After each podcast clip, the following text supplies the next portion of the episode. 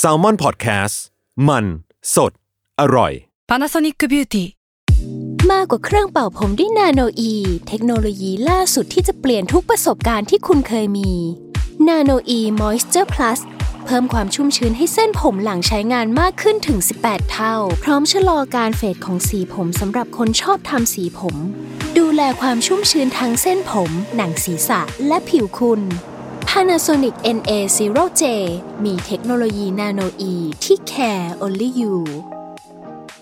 Another day is here, and you're ready for it. What to wear? Check. Breakfast, lunch, and dinner? Check. Planning for what's next and how to save for it? That's where Bank of America can help. For your financial to dos, Bank of America has experts ready to help get you closer to your goals. Get started at one of our local financial centers or 24 7 in our mobile banking app. Find a location near you at bankofamerica.com slash talk to us. What would you like the power to do? Mobile banking requires downloading the app and is only available for select devices. Message and data rates may apply. Bank of America and a member FDIC.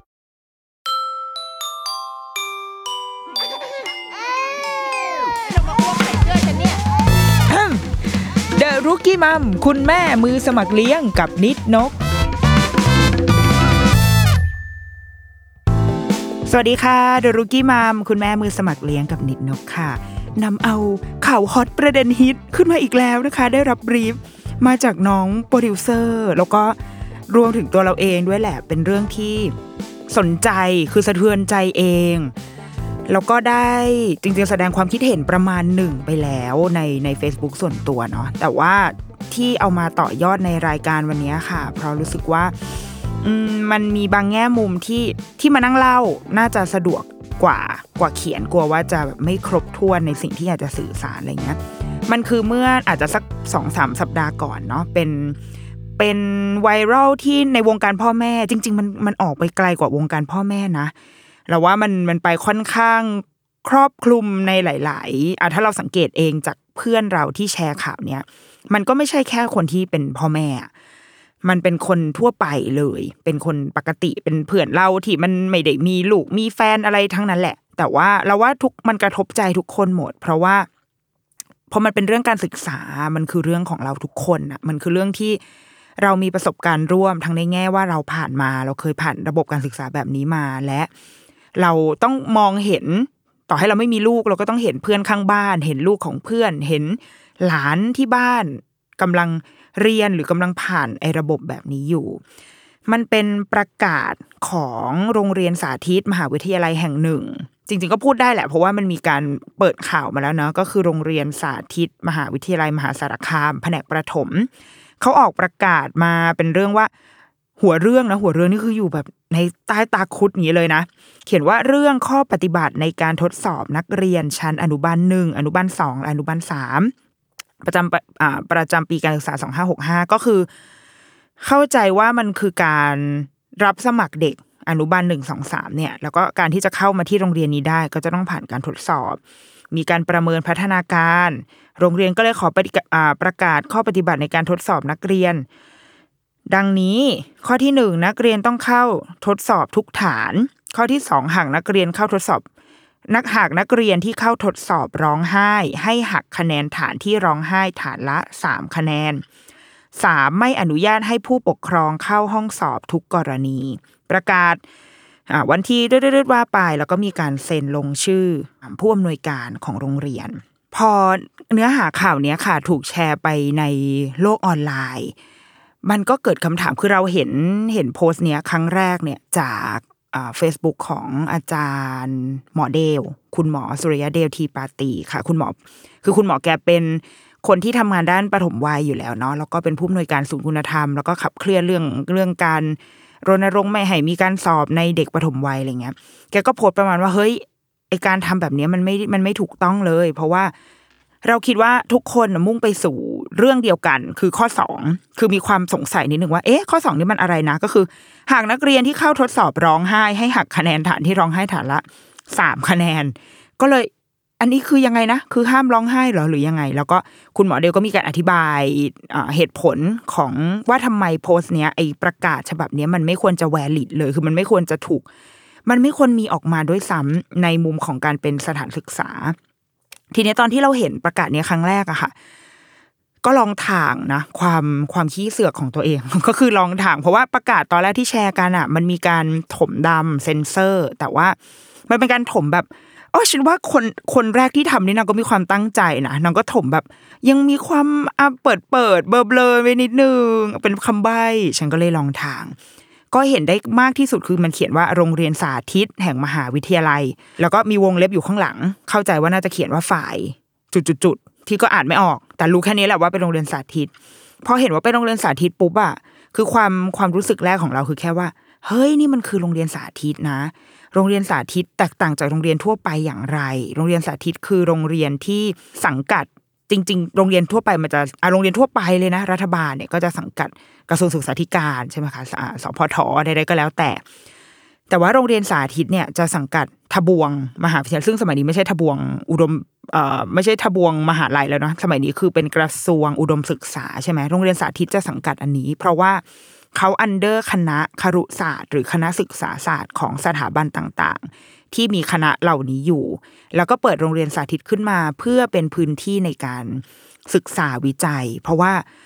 มันก็เหมือนคนเรียนคณะวิทยาศาสตร์ต้องมีห้องแลบในการอะแล้วฉันจะทดลองสารเคมีนู่นนี่ ฉันจะทดลองสิ่งนี้ในหนูในลิงในแมวอะไรเงี้ยอะก็มันก็จะต้องมีห้องแลบสำหรับคณะที่เรียนและสอนด้านการศึกษามันก็ต้องมีสิ่งนี้เหมือนกัน ก็คือโรงเรียนสาธิตที่เป็นพื้นที่พื้นที่เปิดกว้างในการศึกษาวิจัย ดังนั้นในตอนแรกๆอะในในช่วงเราความเข้าใจเรานะ ในช่วงแรก ๆ เมื่อหลายแบบสิบปีก่อนหน้านี้คือคนรุ่นเราอะ คนรุ่นรุ่นเราอายุสามสิบกว่าเนี่ย ก็จะมีความฮิตอยากเข้าโรงเรียนสาธิตได้เพราะหนึ่งคือ คนที่สอนเนี่ย จะเป็นอาจารย์แบบระดับมีความผอสออะผอสอดอรอคือเป็นอาจารย์จริง ๆ อะสองคือคนที่มาเป็นนิสิตฝึกสอนนักศึกษาฝึกสอนเนี่ยก็คือนักศึกษาในมหาวิทยาลัยนั้นเลยที่เรียนอยู่ เออแล้วก็ความอ้างอิงกับมหาวิทยาลัยรวมถึงคอนเน็ชันต่าง ๆ เราก็มันทำให้คนในยุคสมัยหนึ่ง อยากเข้าโรงเรียนสาธิตที่ดัง ๆ ในทั่วประเทศ ซึ่งมันพอมันได้หลายแง่อย่างที่บอกค่ะ คือได้ทั้งอาจารย์ที่มีคุณภาพ มีหลักสูตรที่ที่เราอะเราเราในมุมความเป็นผู้ปกครองเราก็คาดหวังถูกปะเพราะว่าเขาคือคนที่ทำงานด้านการศึกษาคือคนที่เรียนอะ การเรียนด้านการศึกษาหรือเป็นคณะโดยตรง ดังนั้นเขาต้องรู้เลยว่าอ๋อตอนนี้แบบที่ประเทศอื่น เขามีการใช้วิธีการแบบไหนมาสอนเด็กกัน หลักสูตรของโลกใบนี้มันเป็นยังไง แล้วโรงเรียนสาธิตมันควรจะนำมา ทดลองมาวิจัยไหมในในชั้นเรียนของเรา ก่อนที่อาจจะเผยแพร่หรือก่อนที่เด็กๆ ที่เป็นนิสิตจะออกเรียนจบจากคณะ แล้วก็ออกไปเป็นคุณครูตามโรงเรียนอื่น ๆ เราคาดหวังโรงเรียนสาธิตจะเป็น เป็นเหมือนห้องทดลองเป็นพื้นที่ที่ ที่มัน innovative มาก ๆ เป็นพื้นที่ที่มันใหม่มาก ๆสำหรับการศึกษา แต่ว่ากลายเป็นว่าพอในยุคหลังๆมา มันอะเราเข้าใจได้นะในมุมของความคนอยากเข้าเยอะ เพราะว่าตอนแรกในโรงเรียนสาธิตเนี่ยเปิดรับแค่ผู้ปกครองอ่าไม่ใช่สิเขาเรียกบุคลากร บุคลากรในมหาวิทยาลัย เช่น อาจารย์ อันนี้เท่าที่เคยได้ยินมาเขาก็จะมีเลเยอร์ด้วยนะ ว่าอ่ารับอาจารย์ก่อน อาจารย์นี่ก็จะรับ ยศสูงกว่าก่อนด้วย คือถ้าเป็นศาสตราจารย์ รองศาสตราจารย์ ผู้ช่วยอะไรอย่างเงี้ยก็ค่อย ๆ แบบวัด layer มา ส่วนถ้าเกิดใครเป็น feel แบบอาจารย์พิเศษ อาจารย์ชั่วคราวอะก็จะคือได้รับการพิจารณาแต่ว่าจะน้อยลงมา แล้วก็จะมีบุคลากรทั่วไป เช่น เจ้าหน้าที่ในสำนักทะเบียน เจ้าหน้าที่ทั้งหลายอะในมหาวิทยาลัยก็จะ ถูกลดหลั่นกันไปในการพิจารณา ซึ่งอะมันก็มันก็เป็นนะมี layer นิดนึง แรกๆโรงเรียนสาธิตเป็นแบบนี้ แต่ว่ามันก็จะมีเปิดช่องให้คนทั่วไปเนี่ยสมัครเพื่อที่จะเข้ามา เราไม่แน่ใจว่าสมัยก่อนแบบตอนที่โรงเรียนมันมันเริ่มต้นมันเริ่มนะมันเป็นยังไงนะ แต่ว่าอันนี้เอาตามความตามประสบการณ์ส่วนตัวคือ คุณแม่เคยอยากอยากให้ไปสอบโรงเรียนสาธิตแห่งหนึ่ง ที่ดังมากๆในกรุงเทพเนี่ยแหละ เพราะว่ามันดังไงเพราะว่าแบบทุกคนก็อยากให้ลูกไปเรียนที่นี่ เราก็เราก็จะไปเว้ยเข้าใจว่าวันนั้นกำลังจะเดินทางไปสอบ แต่เราอะเหมือนแบบไม่อยากอะคือเดินเดินเดินออกมาจากบ้านด้วยความแบบ อืม เหมือนเอาไปก็ได้ไปไหนเนาะไปสอบแล้วโอเค แล้วแม่ก็คงเห็นหน้าที่แบบ หน้าไม่สบอารมณ์ที่สุดแต่แม่ก็ถามว่าแบบเป็นอะไรเขาบอกว่าไม่อยากไปสอบไม่ รู้สึกว่าไม่อยาก เพราะว่าตอนนั้นไปสอบมาแล้วหลายโรงเรียนมากว่ามันสองสามโรงเรียน แล้วก็มีที่เรียนแล้วคือสอบได้ไปแล้ว แล้วทำไมยังจะต้องไปอีก คือฉันก็พอใจในแบบในที่ที่จะไปแล้ว แล้วก็รู้สึกว่า อีโรงเรียนนี้แม่ก็แฮปปี้นี่ คือมันใกล้ใกล้บ้านใกล้ที่ทำงานแม่ใด ๆ แล้วทำไมจะต้องแบบพาฉันไปที่นู่นด้วยอย่างเงี้ยวันนั้นวันนั้นเราก็เนี่ยคือแม่ก็เริ่มเห็นแล้วว่า เอ๊ะหน้าแกดูไม่ค่อยโอเคอะไรเงี้ย สุดท้ายก็เลยไม่ได้ไปสอบ เข้าโรงเรียนนั้น อย่างที่แม่ตั้งใจคือเราว่าอันในในมุมหนึ่งเราก็ขอบคุณแม่เหมือนกันนะ ที่เขาก็ไม่ได้บังคับผูกเข็นให้ต้องแบบไปรับใช้ความฝันอะไรเขาขนาดนั้น เพราะว่าอะอย่างน้อยที่สุดก็คือ มึงไปสอบได้ในโรงเรียนอื่นมาแล้ว ก็ไม่ต้องไปก็ได้ แต่เราเราเองก็จับความรู้สึกเขาได้นะว่าเขาอยากให้เราอะไป ถ้าเราสอบได้ที่นั่นมันก็ มันก็เป็นโรงเรียนที่ดีมีชื่อเสียงจริง ๆ เขาก็คงสบายใจในแง่ ในแง่ที่ว่าเราจะได้รับคุณภาพการศึกษาที่ดีด้วย แล้วก็ได้ มีหน้ามีตาอาจจะว่าแบบนั้นก็ได้โอ้เธอจบมาจากโรงเรียนนี้เนาะมันก็มีชื่อเสียงกว่า โรงเรียนเดิมที่เราแบบที่เราที่เราสอบได้แล้ว เราก็เรียนจบมาจากตรงนั้นจริง ๆ อะไรเงี้ย เราว่ามันก็เป็นความหวังดีของคนที่เป็นผู้ใหญ่ แล้วก็เด็กๆในสมัยนั้น มันก็เป็น เป็นสิ่งที่เราเคยชินอะเด็กรุ่นเราเนาะวัยอายุสามสิบกว่า ที่ว่าเราจะต้องไปสอบแข่งขันเข้าโรงเรียนต่าง ๆ เพื่อให้ได้อ่าเพื่อให้ได้โรงเรียนที่ดีมีชื่อเสียงพ่อแม่ happy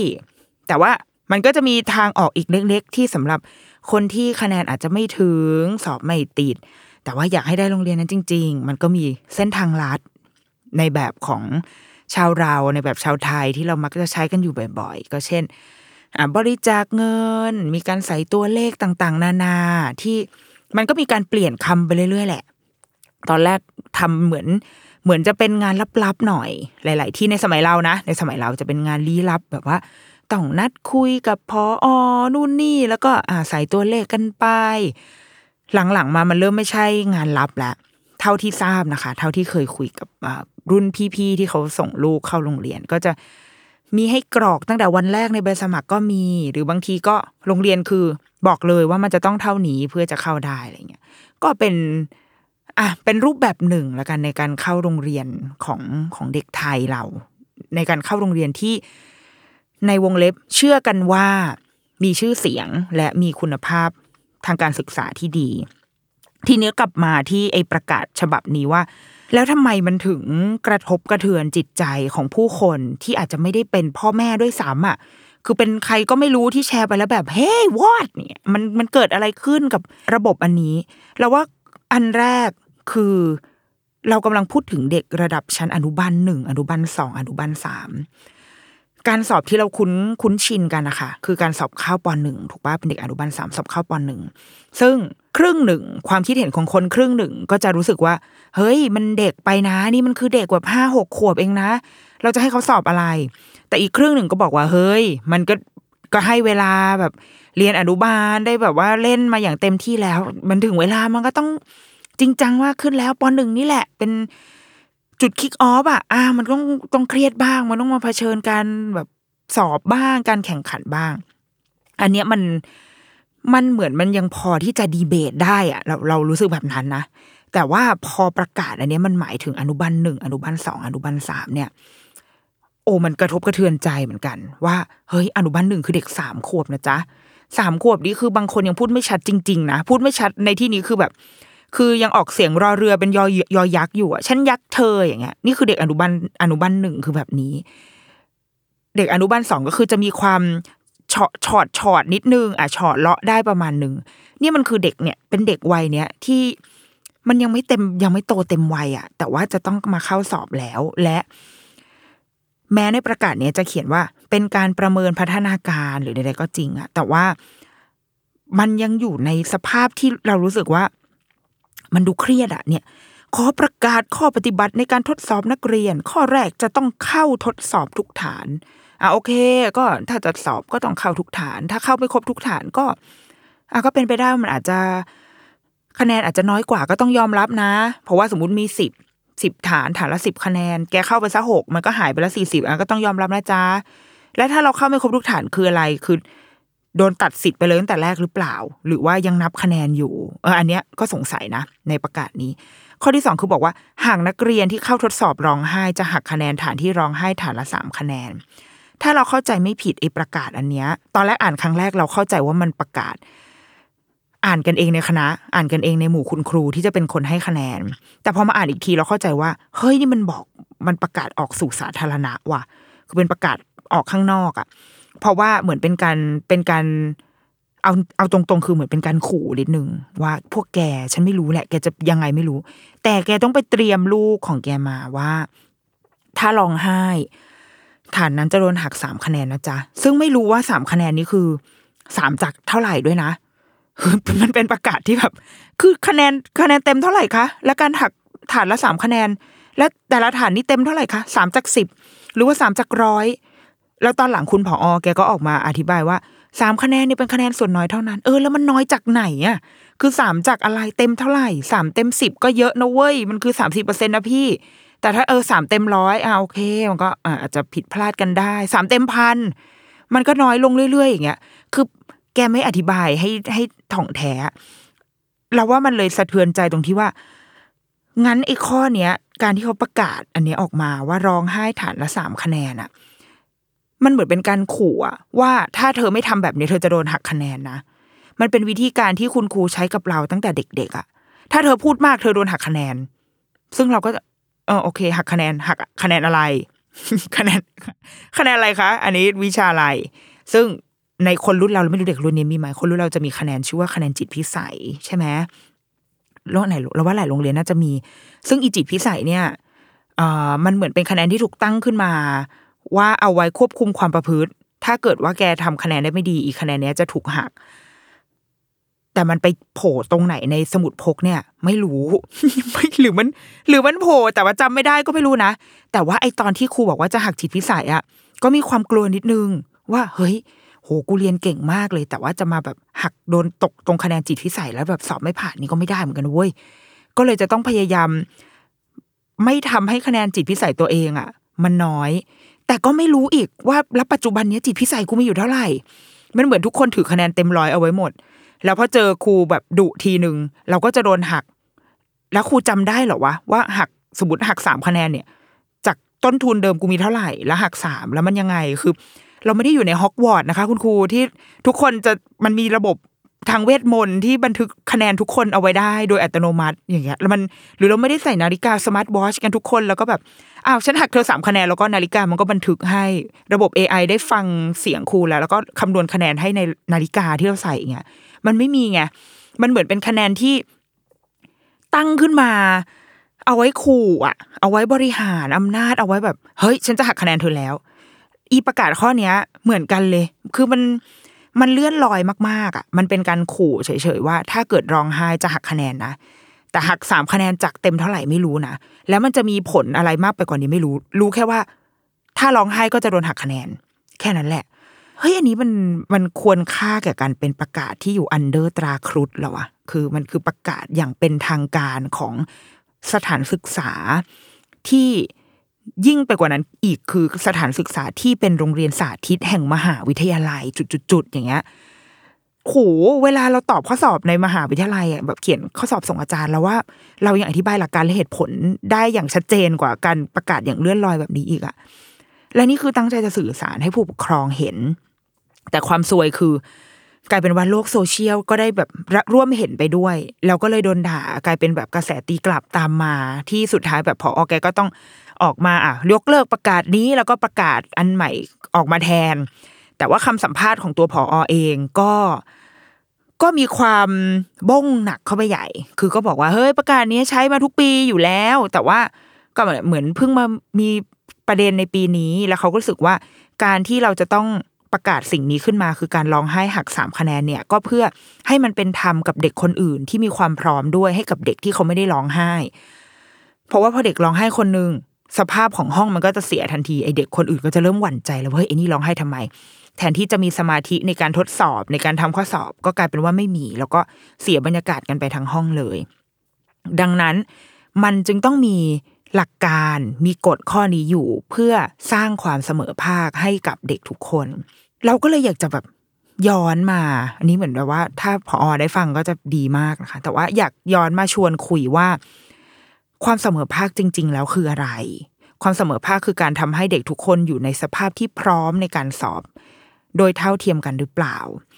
เราคิดว่าสำหรับคนที่โตแล้ว นึกภาพสนามสอบที่เราสอบกันเนี่ยค่ะ สนามสอบเอนทรานก็ได้อู้แต่ละพูดเอนทรานก็เด็กไม่เข้าใจadmission อะไรเงี้ยหรือว่าแม้กระทั่งสอบ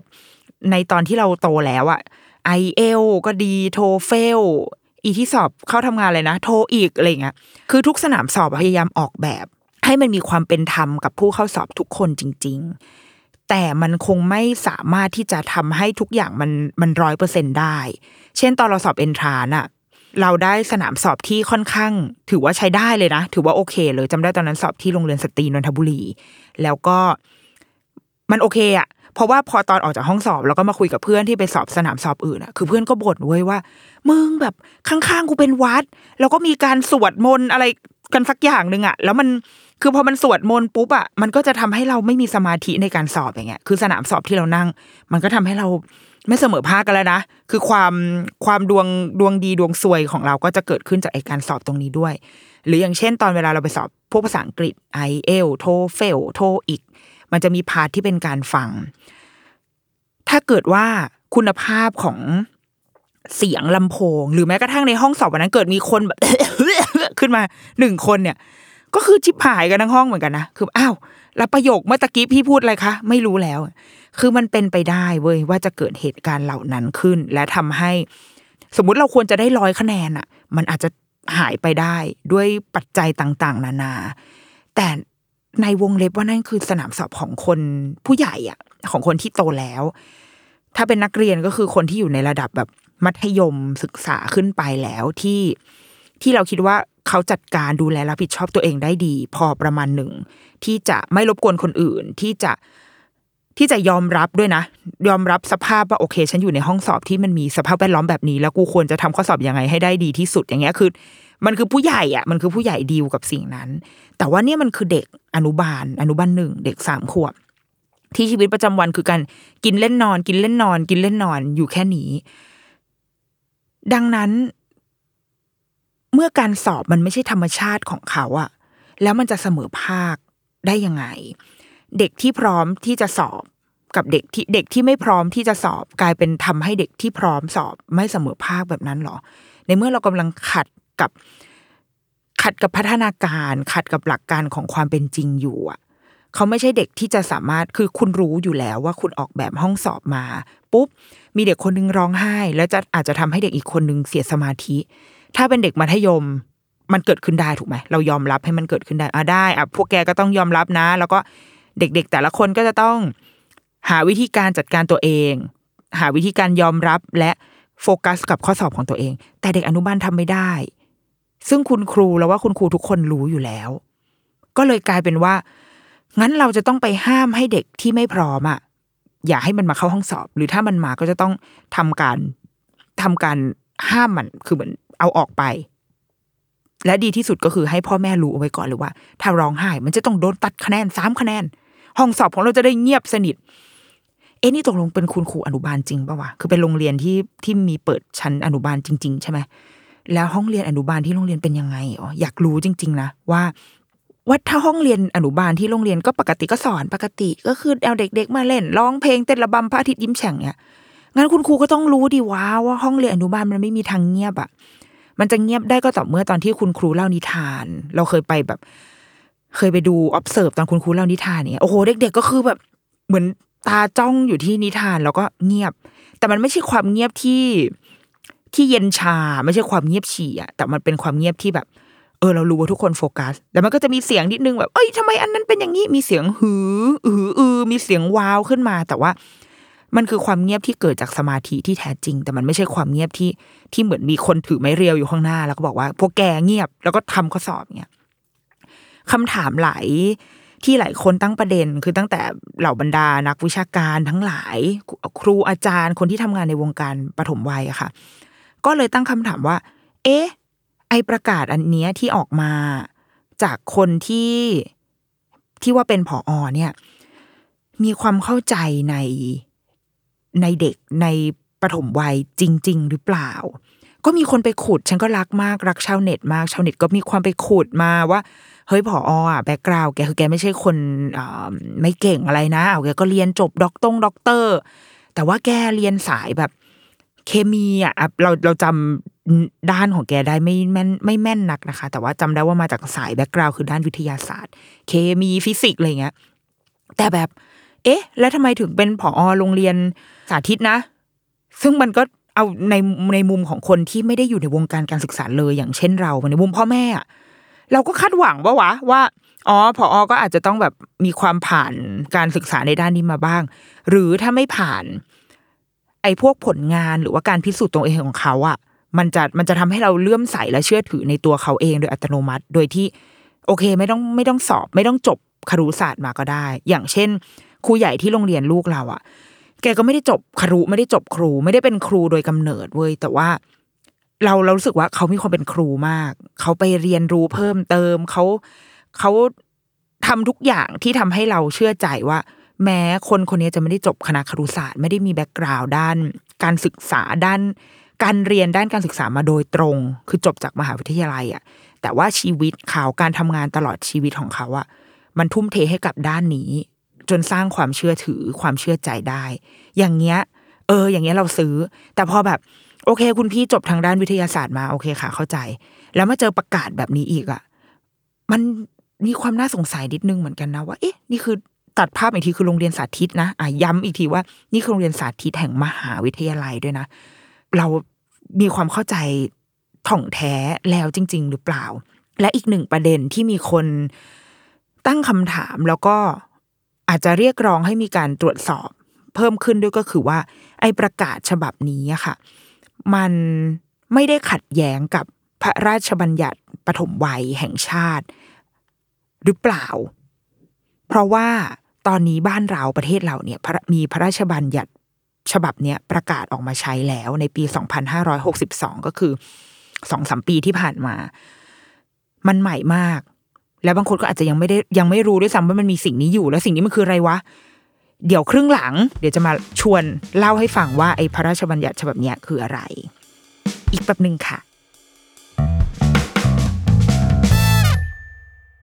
When you need mealtime inspiration, it's worth shopping Kroger, where you'll find over 30,000 mouthwatering choices that excite your inner foodie. And no matter what tasty choice you make, you'll enjoy our everyday low prices, plus extra ways to save, like digital coupons worth over $600 each week. You can also save up to $1 off per gallon at the pump with fuel points. More savings and more inspiring flavors make shopping Kroger worth it every time. Kroger, fresh for everyone. Fuel restrictions apply.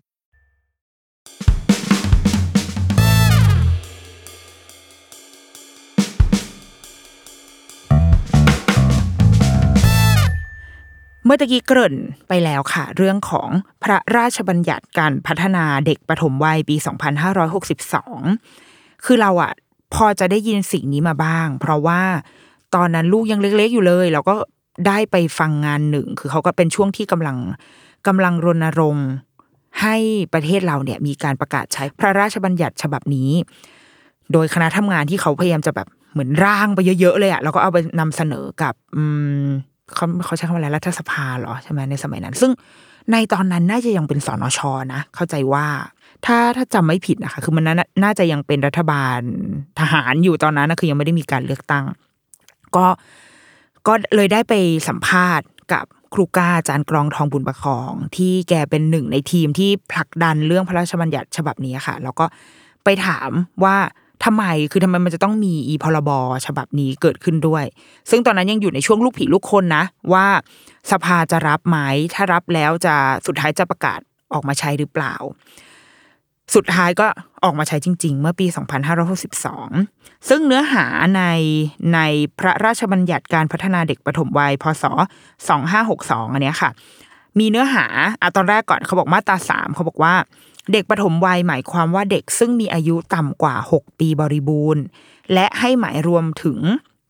เด็กซึ่งต้องได้รับการพัฒนา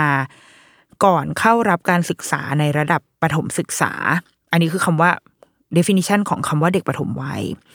การพัฒนาเด็กปฐมวัย หมายความว่าการดูแลพัฒนาและจัดการเรียนรู้สำหรับเด็กปฐมวัย หญิงตั้งครรภ์หรือผู้ดูแลเด็กปฐมวัย ผู้ดูแลเด็กปฐมวัย หมายความว่าบิดามารดา ผู้ปกครอง หรือผู้ซึ่งเลี้ยงดูเด็กปฐมวัย สถานพัฒนาเด็กปฐมวัยคือ ศูนย์เด็กเล็ก ศูนย์พัฒนาเด็กเล็ก ศูนย์บริการช่วยเหลือระยะแรกเริ่มของเด็กพิการ หรือเด็กที่มีความต้องการพิเศษ สถานรับเลี้ยงเด็ก สถานสงเคราะห์ สถานพัฒนาเด็กปฐมวัยที่มีชื่อเรียกอย่างอื่น รวมถึงโรงเรียน ศูนย์การเรียนหน่วยงานการศึกษา หรือหน่วยงานอื่นของรัฐหรือเอกชน สถาบันการศาสนาที่มีวัตถุประสงค์ในการจัดการศึกษาให้แก่เด็กปฐมวัย อันนี้คือการพูดถึงความหมาย ซึ่งไอ้คำว่าเด็กปฐมวัยเนี่ยค่ะ เท่าที่เคยได้คุยกับกับคุณครูกับอาจารย์ทั้งหลายแหล่ในแต่ละประเทศปฐมวัยคือ early years เนาะในแต่ละประเทศเนี่ยให้นิยามของคำว่าปฐมวัยแตกต่างกันไป ในทางจิตวิทยา พัฒนาการในทางทางการแพทย์ หรือว่าเวลาหมอประเสริฐแกจะพูดใดๆก็ตามเนี่ยปฐมวัยส่วนใหญ่แล้วจะนับที่ศูนย์ถึงประมาณเจ็ดแปดเก้าปี คือเจ็ดแปดเก้านี่เป็นช่วงแบบเส้นประแหละคือจะค่อยๆก้าวเข้าสู่หลุดพ้นความเป็นปฐมวัยแล้วถ้าตีกลมๆก็คืออาปฐมต้นปฐมต้นก็เนี่ยประมาณปสองปสามไม่เกินประมาณนี้นี่คือ นี่คือช่วงวัยแรกของชีวิตที่เป็นการฟอร์มตัวฟอร์มตน ไม่ใช่แค่แรกเกิดด้วยนะคะ แล้วเราว่าอะโอเคในในพระราชบัญญัติฉบับนี้ก็ ก็เขียนเอาไว้ได้น่าสนใจคือเขาแค่บอกแค่ว่า เด็กซึ่งมีอายุต่ำกว่าหกปีบริบูรณ์ แต่ไม่ได้บอกว่าเริ่มต้นที่ไหน ดังนั้นมันก็เป็นไปได้ว่าเริ่มต้นตั้งแต่อยู่ในครรภ์เพราะว่าในข้อดูแลอ่าในข้อที่บอกว่าพัฒนาเด็กปฐมวัยเนี่ยก็มีการพูดถึงหญิงตั้งครรภ์ด้วย แสดงว่ามันก็จะแตะไปถึงคุณแม่ที่ยังดูแลเด็กอยู่ ซึ่งมันก็ตรงกับที่เคยไปสัมภาษณ์ครูก้า คือแกก็บอกว่า จริง ๆ แล้วเด็กควรจะต้องได้รับการดูแลตั้งแต่อยู่ในท้อง เพราะว่าถ้าพ่อแม่มีความเข้าใจในการในโภชนาการในการอ่านหนังสือให้ลูกฟังในการฟังเพลงในการดูแลครรภ์กินยาให้พวกยาบำรุงทั้งหลายวิตามินบี folate ใดๆก็ตามเนี่ยมันจะทำให้เด็กสุขภาพดี คือเด็กยังไม่ต้องฉลาดอ่ากล้าเก่ง สอบ TOEFL ได้คะแนนเต็มก็ได้ แต่แกต้องมีสุขภาพที่ดีก่อน คือร่างกายที่แข็งแรงจะนำมาซึ่งความสามารถในการเรียนรู้อื่น ๆ ดังนั้นพื้นฐานของเด็กที่อยู่ในครรภ์เนี่ยสำคัญมาก ๆ เพื่อจะเป็นต้นทุนชีวิตให้เขาในโอกาสข้างหน้าต่อไป แล้วมันก็จะลดความเสี่ยงทั้งหลายแหล่เช่น โรคที่อาจจะเกิดจากคุณแม่ไม่พร้อม เช่น คุณแม่ไม่ได้ตรวจร่างกาย มาก่อนจะตั้งครรภ์แล้วมันทำให้ส่งผลกับการพัฒนาการในครรภ์ของเด็กทำให้อาจอวัยวะ พิการบ้าง หรือว่าสมองไม่พัฒนาเต็มที่อะไรเงี้ยคือในครรภ์ก็เป็นเรื่องหนึ่ง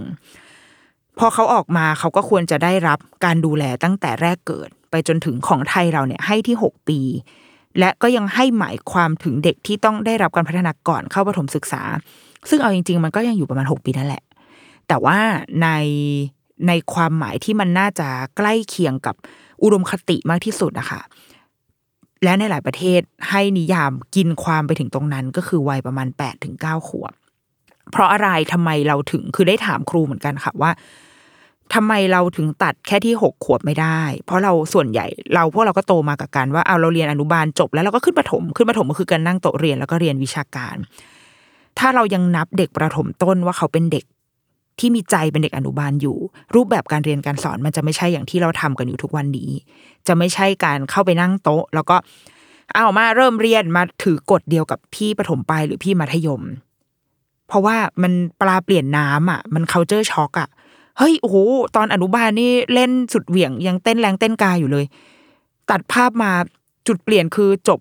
อสามตอนประมาณเดือนมีนาคม ผ่านมาสองเดือน เฮ้ยทำไมอะไรเนี่ย นี่มันเรียนอะไรเยอะแยะ คือมันมีช่วงแบบ culture shock อยู่ ดังนั้นครูบอกว่าช่วงที่เป็นรอยต่อการข้ามชั้นข้ามวัยก็คือการส่งเด็กจากอนุบาลสามขึ้นสู่ปหนึ่งสู่ปสองและตอนประมาณปสามเนี่ย มันจะเป็นวัยที่เขาพร้อมแหล้วคือ อ่านออกเขียนได้ มีร่างกายที่แข็งแรงทุกอย่างมันมันสมบูรณ์เต็มที่อะทีเนี้ยจะเรียนอะไรอะ มันก็ได้หมดแล้ว เนี่ยคือการส่งต่อที่สมบูรณ์ที่สุดที่เราควรจะมอบให้กับเด็ก แต่ว่าด้วยเหตุด้วยอะไรก็ตามนะมันก็ทำให้สุดท้ายพระราชบัญญัติฉบับเนี้ยก็ออกมาได้ว่าเป็นเด็กที่อายุต่ำกว่าหกปีบริบูรณ์ถึงจะเท่ากับเด็กปฐมวัย ทีนี้มันก็จะมีอีกหนึ่งในในแต่ละหมวด ถ้าลองลองอันนี้ลองไปโหลดมาอ่านได้นะคะ สามารถเซิร์ชคำว่าพระราชบัญญัติปฐมวัยสองห้าหกสองได้เลย ก็สามารถโหลดมาอ่านได้สิบสองหน้า แต่ว่าส่วนที่มันเป็นเนื้อหาคอนเทนต์จริงๆอะไม่ได้เยอะมากมันอ่านแบบเดียวก็จบ มันจะมีข้อหนึ่งที่ทางคณะกรรมการเนี่ย ตอนที่ไปคุยกับครูกาเนี่ย แกก็คือแกรณรงค์มากเรื่องการไม่สอบเข้าปหนึ่งซึ่งเราก็รู้สึกว่า ณตอนนั้นนะก็ยังรู้สึกว่าทำไมอะทำไมต้องไม่สอบก็คือก็มันก็สอบสิมันก็จะได้แฟร์แต่พอไปฟังแล้วก็เลยทำให้เข้าใจได้ว่าไอ้ระบบที่มีการสอบ มันทำให้ทุกอย่างมันมันเป็นโดมิโนไปหมดเลย เพราะอะไร สมมติว่าทุกโรงเรียน ทุกโรงเรียนที่ดีที่เราเชื่อว่าดี บอกว่าเด็กที่จะเข้าที่เนี่ยจะต้องผ่านการทดสอบนะ พ่อแม่ก็จะนับถอยหลังแล้วว่า โอเค เพื่อที่ลูกฉันจะพร้อมไปสอบเข้าโรงเรียนของเธอ ฉันจะต้องเตรียมอะไรบ้าง จะต้องอ่านออกเขียนได้ ต้องมีมิติสัมพันธ์ต่อจุดลากเส้นวาดวาดรูปสี่เหลี่ยมลูกบาศก์อะไรให้ได้อะจำได้ตอนเด็กชอบมากเลยอีการวาดสี่เหลี่ยมลูกบาศก์เนี่ย ไม่รู้ทำเพื่ออะไรนะ แต่ว่าชอบวาดมาก เพื่อให้สอบเข้าโรงเรียนปหนึ่งได้ ดังนั้นพออายุสักสามสี่ขวบ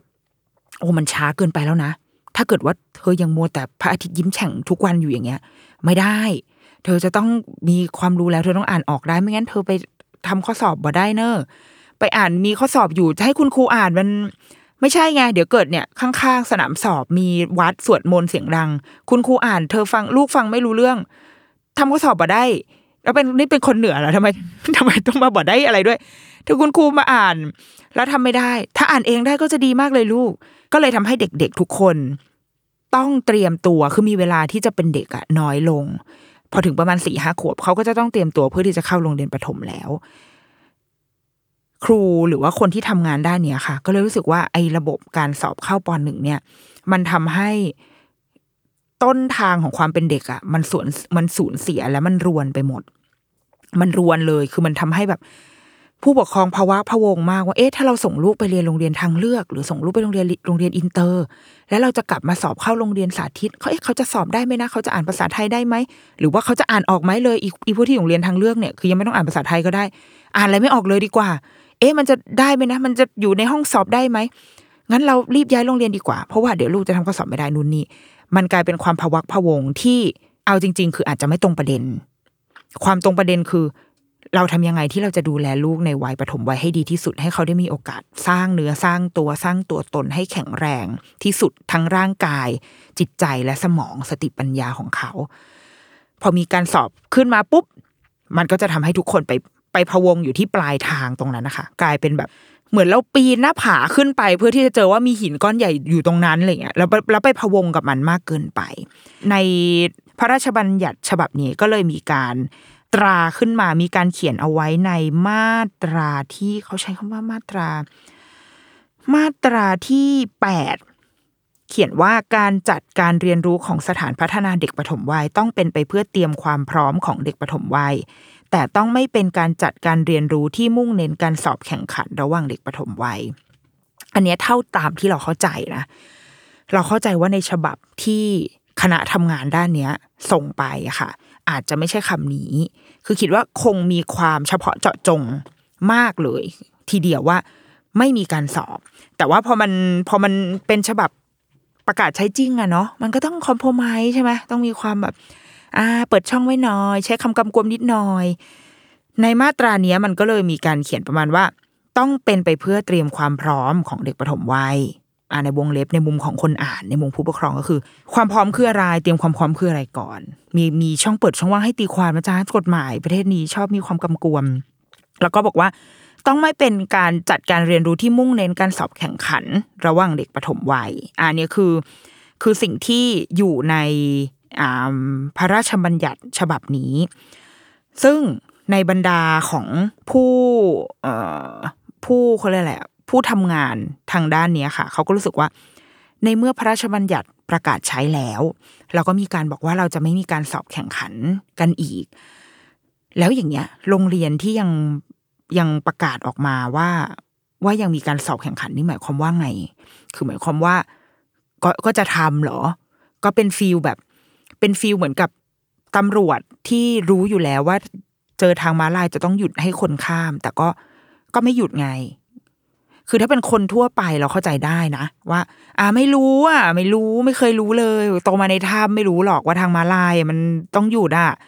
มันก็พอจะกล้อมแกล้มเข้าใจก็ได้วะ แต่ว่านี่พี่เป็นตำรวจไงก็คือพี่เรียนกฎหมายมา พี่ก็ต้องรู้ดิว่านี่มันทางมาลายอย่างเงี้ยแล้วว่านี่มันก็คือคล้ายๆกันหรือเปล่าวะคือนี่คือคนที่ทำโรงเรียนอนุบาลเนาะทำการศึกษา ต้องรู้แหละ มันคงต้องอยู่ในการอบรมอะไรบ้างแหละว่า พระราชบัญญัตินี้มันประกาศออกมาแล้ว แล้วมันมีการพูดถึงการการสอบ แต่ก็ยังทำให้มีอยู่เนี่ยยังดันทุลังให้มันมีอยู่เนี่ย เอ๊ะมันคือเพราะอะไรวะคือทำไมถึงยังยังทำหรือมันยังมูฟออนไม่ได้หรอคือยังเฮ้ยไม่ได้นะผู้ปกครองเขายังอยากได้อะไรเงี้ยมีหลาย ๆ โรงเรียนที่ที่มีความกล้าหาญมากขึ้นแล้วในการทำเช่น โรงเรียนสาธิตสาธิต มสวประสานมิตร น่าจะทำมาปีสองปีแล้วนะคะ ก็คือใช้การจับฉลากเข้าสาธิตเกษตรเพิ่งเพิ่งประกาศเมื่อปีเนี่ยล่าสุดนี้ว่าก็ใช้การจับฉลากเข้าเหมือนกัน คืออาจจะอ้างว่าด้วยโควิด หรืออะไรก็แล้วแต่เนาะแต่ว่าก็ก็มูไปสู่ด้านนี้แล้ว แต่อีกหลาย ๆ โรงเรียนก็ยังคงยืนยันที่จะใช้การแบบเขาไม่ใช่ตอนนี้เขาไม่ไม่มีใครใช้คำว่าทดสอบแล้วแต่ก็เปลี่ยนคำเช่นการประเมินความพร้อมประเมิน พัฒนาการ ซึ่งเอาจริงๆปะเครียดกว่าเดิมอีกนะ เครียดกว่าบอกว่าสอบอีก พ่อแม่ เพราะว่าเราเข้าไปเห็นแบบคอมเมนต์คุณพ่อคุณแม่ก็จะแบบ แล้วคืออะไร คือการทดสอบความพร้อมคืออะไรแบบเราฉันจะได้เตรียมลูกถูก เพราะตอนเนี้ย ทุกคนเตรียมลูกมาเพื่อทำข้อสอบชุดเก่า ข้อสอบชุดเดิมที่ที่เราพอจะเดาได้ว่าโรงเรียนจะออกมาแบบไหน เพราะโรงเรียนทำมาแล้วยี่สิบกว่าปีอะโอเค ลูกลูกฉันจะต้องรู้สิ่งเหล่านี้นะ เป็นแนวข้อสอบสาธิตบลาบลาบลาแต่ตอนนี้เอ้ยพอโรงเรียนบอกจะสอบ แบบใหม่เป็นการเตรียมความพร้อมทำไงอะเอาบอกดีเดี๋ยวจะได้เตรียม มันกลายเป็นว่า เหมือนเคว้งคว้างหนักกว่าเดิมอีก แล้วก็เกิดความเครียดในหมู่ผู้ปกครอง และอาจจะเครียดในหมู่เด็กด้วยก็เป็นไปได้ มันก็เลยน่าสนน่าสนใจแล้วก็น่าสงสัย แล้วก็น่าจะคุยกัน คือเหตุผลที่เราเอาเรื่องนี้มาคุยในรายการวันนี้ค่ะ เพราะว่าหนึ่งคือเราอยากจะชวนคุณพ่อคุณแม่มาเข้าใจก่อนว่าตอนนี้เรามีพระราชบัญญัติฉบับนี้อยู่แล้วจริง ๆ ที่ว่าด้วยการคุ้มครองเด็กปฐมวัย แล้วก็มีเนื้อหาใจความส่วนหนึ่งที่พูดเรื่องการสอบเข้า การทดสอบเพื่อที่จะเข้าโรงเรียนอย่างเนาะอย่างอย่างแม็กซิมัมก็คือการสอบเข้าปหนึ่งเพราะว่าพระราชบัญญัติมัน cover แค่เด็กหกขวบเนาะดังนั้นมันก็ มันก็จะกินความได้แค่การสอบเข้าปหนึ่งและ อนุบาลมันไม่ควรจะมีการสอบเข้าอยู่แล้วอะแต่ว่าโอเค มันก็ยังมีบางโรงเรียนทำเนี่ย คือเราอยากให้คุณพ่อคุณแม่ที่ตอนนี้อาจจะยังอาจจะยังไม่แน่ไม่รู้ไม่เคยรู้มาก่อนว่ามีสิ่งนี้อยากชวนไปอ่านพระราชบัญญัติฉบับนี้ แล้วก็ถ้าเป็นไปได้ อยากชวนอ่านสัมภาษณ์ที่เราเคยคุยกับครูก้าเอาไว้เมื่อประมาณสองสามปีก่อนค่ะ เรื่องของพระราชบัญญัติฉบับนี้แหละ ว่าทำไมมันถึงสำคัญ ทำไมเราถึงควรจะมี แล้วทำไมวัยปฐมวัยเนี่ย มันถึงควรได้รับการปกป้อง ควรที่จะ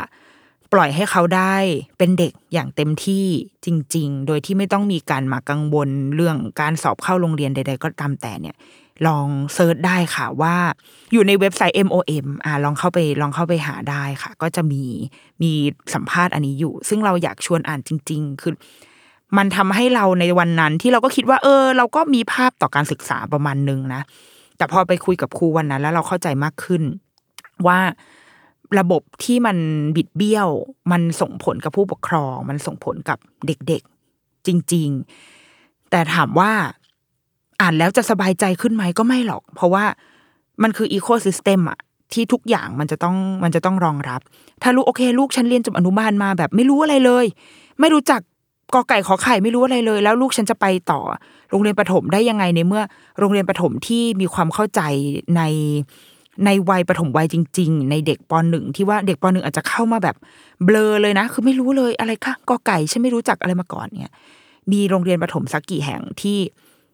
ที่ยอมรับที่ที่เปิดโอกาสให้เด็กพวกนี้และใจเย็นกับเขาว่า มันยังไม่ใช่เวลาที่เขาจะรู้และเขาจะรู้ได้ มันมีไม่เยอะโรงเรียนประถมที่เป็นโรงเรียนทางเลือกหรือเป็นโรงเรียนที่ที่ใจกว้างกว่านั้นอะมันอาจจะมีไม่เยอะมาก ตามที่พ่อแม่เข้าใจ ก็เลยทำให้พ่อแม่ก็มาเครียด พอลูกอยู่ประมาณอนุบาลสามพอยังเขียนไม่ได้ก็จะเริ่มเครียดละว่าเฮ้ยถ้าไปปหนึ่งแล้วเขาจะรอดหรือไม่รอดวะมันมันเข้าใจได้อะเออเพราะเราเป็นพ่อแม่เราก็เข้าใจเหมือนกัน มีมีเพื่อนผู้ปกครองเราหลาย ๆ คนที่ก็วันไหว ว่าแล้วแล้วปหนึ่งลูกจะเป็นยังไงวะ เขาจะโอเคไหม เขาจะไปเครียดตอนเขาอยู่ปหนึ่งหรือเปล่าอะไรอย่างเงี้ย ซึ่งบางทีมันไม่มีคำตอบนะ ไม่มีไม่มีใครให้คำตอบเราได้ดีที่สุด ส่วนตัวเราเองเราก็ไม่รู้เหมือนกันเว้ยว่า เมื่อถึงตอนนั้นแล้วลูกจะ suffer หรือเปล่า เพราะว่าตอนนี้คือไม่รู้อะไรเลยเขียน เขียนเลขสี่ยังเขียนกลับด้านอยู่เลยอะวันก่อนนางไปนั่งกินข้าวแล้วก็เอากระดาษมานั่งเขียนแล้วก็ นี่คุณแม่หนูเขียนเลขสี่เพราะว่าช่วงนี้คุณครูเขาจะแบบ เหมือนค่อย ๆ ให้เรียนทีละเลขอะ คือ เรียนอาทิตย์ละเลขทำไมมันช้าขนาดนี้ ก็คือเรียนเลขหนึ่งไปเลยหนึ่งอาทิตย์นะทำกิจกรรมอะไรไปอย่างเงี้ย แล้วอาทิตย์นั้นคือทีว่านางน่าจะเจอเลขสี่เข้าไปเขาเขียนคุณแม่หนูเขียนได้ค่ะ ปรากฏเอามาดู โอเค ลูกเยี่ยมเลย เขียนผิดด้านครูปวดหัวมากแต่ว่า ก็คือเออคือมันไม่ได้มีความคาดหวังอะไรไงก็โอเคได้ลูกอะเดี๋ยวแม่เดี๋ยวแม่เขียนแบบของแม่ให้ดูนะ แบบนี้อะแต่ถ้าหนูถ้าเมื่อไหร่หนูพร้อมหนูก็เขียนแบบแม่นะลูกถ้าเขียนไม่ได้ก็ไม่เป็นไรก็ไม่ได้ซีเรียสอะไรคืออย่างเงี้ย คือมีเด็กที่แบบ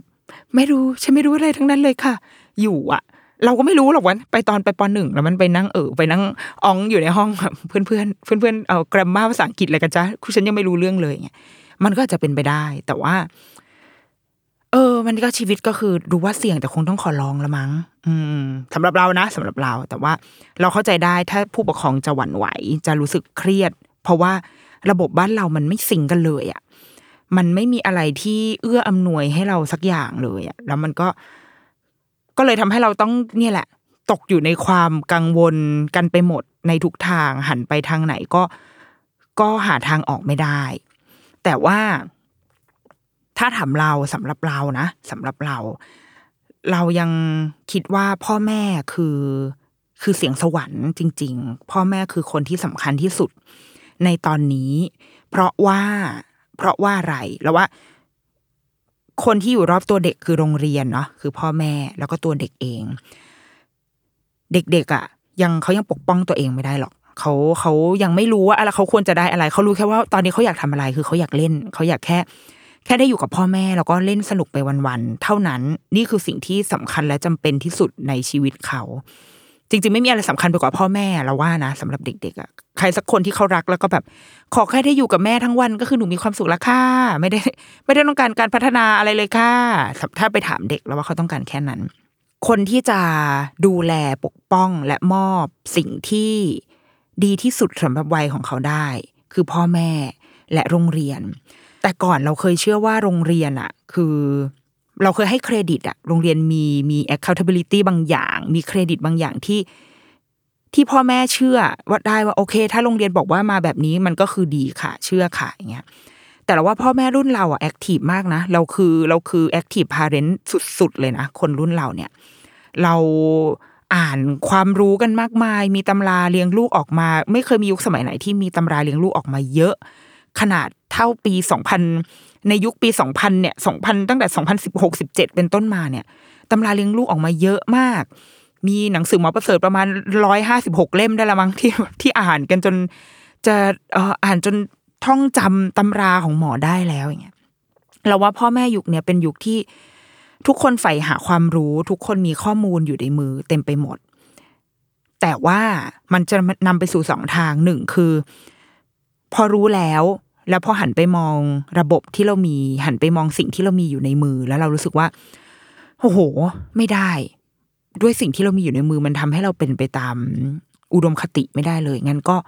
งั้นก็ไม่เป็นไร เราใช้ทุกสรรพกำลังที่มีในการเลือกสิ่งที่ดีที่สุดให้ลูกไปเลย นี่คือทางออกที่หนึ่ง กับอีกทางคือ แม่งก็ไม่ได้ไง คือทุนต้นทุนฉันก็ไม่มีไม่ได้มีอะไรเลย งั้นก็ เอาวะ เอาเท่าที่ได้ ได้แล้วก็ได้ แล้วก็เดี๋ยวเราทำในส่วนของเราให้ดีที่สุดแล้วกัน แล้วก็โรงเรียนหรือว่าสังคมมันจะให้อะไรได้ก็ เอาตามนั้นอะ ก็คือปลงล้วกับอีกกลุ่มก็คือแบบ คือละทิ้งไปเลยนะคือปฏิเสธระบบทั้งหมด แล้วก็จัดการทุกอย่างด้วยตัวเองทั้งหมดแต่ว่าตอนเนี้ย พ่อแม่ทุกคนรู้ว่าอะไรที่ดี แต่ยังมีอีกหลายปัจจัยที่ทำให้เราอาจจะกล้าหรือไม่กล้าทำอะไรบางอย่าง ตัดสินใจทำอะไรบางอย่าง เช่น ฐานะก็ดี ความพร้อมก็ดี หรือความกังวล ว่ากลัวว่าลูกจะไม่ประสบความสำเร็จในอนาคตกลัวว่าลูกจะแบบไม่มีงานทำในอนาคตอะไรเงี้ย ซึ่งมันคือความกังวลของคนรุ่นเราจริง ๆ เพราะว่าพ่อแม่เราก็กังวลแบบนั้น ถ้าลูกไม่ได้จบคณะนี้แล้วลูกจะไม่มีงานทำหรือเปล่า แต่ว่าเราคิดว่าสุดท้ายแล้วพ่อแม่คือ คือคนสำคัญจริง ๆอะเสียงของเรามันมีค่า จริง ๆ ดูอย่างเคสนี้ก็ได้อะ อีกเคสประกาศเนี่ยสามข้อเนี่ย ที่ผ่านไปแค่หนึ่งวันอะ มันทำให้ประกาศที่ผออแกอ้างว่ามันใช้มาตั้งหลายปีแล้วอะ มันถูกเปลี่ยนภายในหนึ่งวันอะ เพราะว่าเสียงของคนที่ออกมาบอกว่า เฮ้ย เด็กมันก็ต้องร้องไห้ได้สิวะพี่แล้วก็เออผอแกก็คงรู้สึกว่าเออเออก็ใช่เนาะเออเพิ่งรู้จริงด้วยเนี่ยเป็นผู้บริหารโรงเรียนมาตั้งหลายปีเพิ่งรู้เนี่ยว่าเด็กร้องไห้ได้ แล้วก็เปลี่ยนประกาศ แสดงว่ามันก็ มันก็ได้ปะวะ คือมันก็เป็นไปได้นี่นา แต่ว่าทั้งหมดทั้งมวลมันต้องอยู่บนพื้นฐานของว่าเรากำลังทำประโยชน์สูงสุดให้กับเด็กนะ ไม่ใช่ตัวเรา เราไม่ได้กำลังต้องการสร้างออมาตรฐานหรือว่าสร้างความเสมอภาค สร้างความแฟร์สร้างระบบที่แฟร์ที่สุด เพื่อให้ลูกของเราได้เข้าเรียนที่นี่ อย่างอย่าง fair fair fair ของผู้ใหญ่กับแฟร์ของเด็กเราว่ามันไม่เหมือนกันน่ะ แฟร์ของผู้ใหญ่คือ คนที่เก่งที่สุดก็ต้องได้เข้าสิหรือคนที่พร้อมที่สุดก็ต้องได้เข้าอย่างเงี้ยทั้งหมดทั้งมวลน่าจะต้องเริ่มมาจากความเข้าใจก่อนว่า ธรรมชาติของเด็กคืออะไร เด็กต้องการอะไร ถ้าเราคิดว่าเด็กเด็กวัยเล็กขนาดนี้เขาควรจะได้โอกาสในการเล่น และไม่ต้องกังวลเรื่อง academic ใดๆทั้งสิ้นเพราะมันยังไม่ใช่เวลาของเขา ถ้าเรายังอยากจะมีฟินแลนด์ ยังอยากจะมีญี่ปุ่นเป็นไอดอลอยู่อะงั้นเราก็ต้องก็ต้องเชื่อแบบเขาให้ได้เหมือนกันว่า เออ ก็เขาก็ยังไปรอดได้อะเขาก็ยังเป็นประเทศที่มีคุณภาพการศึกษาที่ดีที่สุดในโลก มีคุณภาพประชากร มีประชากรที่มีความสุขที่สุดในโลกอยู่ได้เงี้ยถ้าเราเลือกอยากจะมีไอดอลแบบนั้นอะ แล้วทำไมเราถึงยังจะต้องมาติดกับอะไรตรงนี้วะแล้วถ้าเรากังวลว่าแล้วลูกจบอนุบาลไปแล้ว เข้าประถมไงมันไม่มีที่มาที่ไปล่ะ เฮ้ยเราคือคนที่ถือเงินเว้ยเราคือคนที่ เราคือคนที่ถือเสียงอะเอาไว้อยู่อะถ้าเราต้องการแบบไหน เราคิดว่าเราส่งเสียงออกไปได้อะแล้วมันจะสร้างการเปลี่ยนแปลงเอง ตอนนี้มันมีการเปลี่ยนแปลงเกิดขึ้นแหละ แต่มันมันในกลุ่มที่ต้องใช้เงินอะมันมันมีโรงเรียนอันนี้อย่างเนี้ยช่วงหลาย ๆ สัปดาห์ที่ผ่านมามีกระแส เช่น โรงเรียนสาธิตธรรมศาสตร์ มีกระแสโรงเรียนโรงเรียนหลาย ๆ โรงเรียนที่น่าสนใจ ที่เราพอเราอ่านข่าวแล้วเรารู้สึกว่าโหแปลกใหม่เจ๋งเท่อยากให้ลูกไปเรียนอย่างเงี้ยแต่ว่าโหค่าเทอมแพงจังเลยทุกโรงเรียนที่เราเคยดูอะโอค่าเทอมมันต้องใช้ใช้เงินจำนวนหนึ่งในการเข้าโรงเรียนนั้น มันสะท้อนอะไร สะท้อนว่าการศึกษาไม่ไม่ควรจะถูกอะการศึกษาที่ดีมันก็ต้องมาพร้อมกับการลงทุน และที่ดีที่สุดคือรัฐควรจะต้องลงทุนไม่ใช่เรา แต่ตอนนี้ในเมื่อพอรัฐไม่ลงทุนใครที่พอที่จะมีกำลัง ก็เลยต้องไปเสียเงินเอง แต่ไม่ใช่การแบบเราเราเคยเห็นบางคอมเมนต์ก็บอกว่าโอ้ก็เนี่ยก็ค่าเทอมแพงแบบนี้ไงแบบความเหลื่อมล้ำอะไรเงี้ยใช่เว้ยมันตอนนี้มันจำเป็นต้องเหลื่อมล้ำจริงว่ะก็เข้าใจอะ เราก็อยากได้การศึกษาที่แบบสุดยอดล้ำๆไปเลย แต่เราก็ไม่มีตังค์ส่งลูกเราเรียนเหมือนกัน เพราะตอนนี้ทุกอย่างมันต้องใช้เงินหมด เราเลยคิดว่าสุดท้ายแล้วพ่อแม่ เราเอาในบ้านเราเองก่อนแหละใช่เว้ยเอาลูกเราให้รอดก่อน แต่เราก็ต้องอย่าลืมที่จะเเอาลูกคนอื่นให้รอดไปด้วยเหมือนกันอะเพราะสุดท้ายแล้ว เด็กทุกคนมันจะมาโคจรมาเจอกันเว้ยในในเวลาของเขาอะอีกสิบสิบห้าปี เขาจะโคจรมาเจอกันในสังคมของเขาในวันนั้น ในวันที่มันคือยุคของเขาจริงๆอะไม่ใช่ยุคของเราแล้ว มันคือยุคที่เราจะต้องเอ่อเลี้ยงเป็ดเลี้ยงปลาแล้วก็ปลูกต้นไม้ แล้วก็ส่งสวัสดีสวัสดีวันจันทร์ นั่นคือยุคของเราในอีกยี่สิบสามสิบปีข้างหน้าเว้ยนั่นคือที่ทางของเรา แต่ว่าเด็กรุ่นเขาเนี่ยที่ตอนนี้อายุสี่ห้าขวบอะเขาจะมาเจอกันในอีกสิบยี่สิบปีข้างหน้า แล้วสังคมในตอนนั้นจะเป็นยังไง เรามีเด็กที่อยู่ในโรงเรียนที่มีมาตรฐานสูงมากระดับโลกโรงเรียนอินเตอร์ พูดได้เจ็ดภาษา กับเด็กที่ยังอยู่ในโรงเรียนที่ห้ามร้องไห้ ถ้าร้องไห้โดนหักสามคะแนน ต้องใส่กระโปรงให้มีความยาว ต่ำกว่าเข่าลงมาสามนิ้ว ยาวกว่านั้นก็ไม่ได้นะ แล้วก็สูงกว่านั้นก็ไม่ได้ เหตุผลคืออะไรไม่รู้ จะต้องตัดผมให้ได้ทรงนี้เท่านั้น จะต้องเปิดดู MV เพลงบ้านเกิดเมืองนอนทุกวันและร้องเพลงให้ได้ตอนเช้าอะไรเงี้ยเรามีเด็กที่มาจากหลากหลายคุณภาพการศึกษามากๆนะแล้วเราจะโคจรมาเจอกันในวันในอีกยี่สิบปีข้างหน้า ในวันที่ทุกอย่างมันจะเหลื่อมล้ำกว่าทุกวันนี้อีกนะ แล้วเราจะสบายใจแล้วเราจะวางใจให้ลูกเราอยู่ในในตรงนั้น ลูกเราอยู่ตรงไหนก่อน ลูกเราอยู่ตรงไหน แล้วตัวเขาจะเป็นยังไง เราว่า มันน่าคิดอะเราโตคนเดียวไม่ได้อะเราอยู่ในสังคม หรือเราจะหนีไปเลยก็ได้ สุดท้ายทุกคนอาจจะหนีไปจากที่นี่เลยก็ได้ แล้วคนที่ยังอยู่ล่ะ จะทำยังไงเราว่ามันเป็นคำถามที่คุณพ่อคุณแม่ น่าจะต้องเอาตัวเองให้รอดใช่ ฉันยังคงสนับสนุนให้ทุกคนเอาตัวเองให้รอดค่ะ แต่ว่าสุดท้ายเราต้องพากันให้รอดไปให้หมดด้วย เมื่อไหร่ก็ตามที่เราสร้างความเป็นธรรมให้กับคนอื่นนะมันก็จะเกิดความเป็นธรรมให้กับตัวเราเองเนี่แหละ แล้วสุดท้ายมันก็คือมันก็คือโลกที่ลูกเราจะต้องอยู่ไปในวันข้างหน้า เราว่าเราช่วยกันได้อะเดรุกี้มัมสัปดาห์นี้สวัสดีค่ะ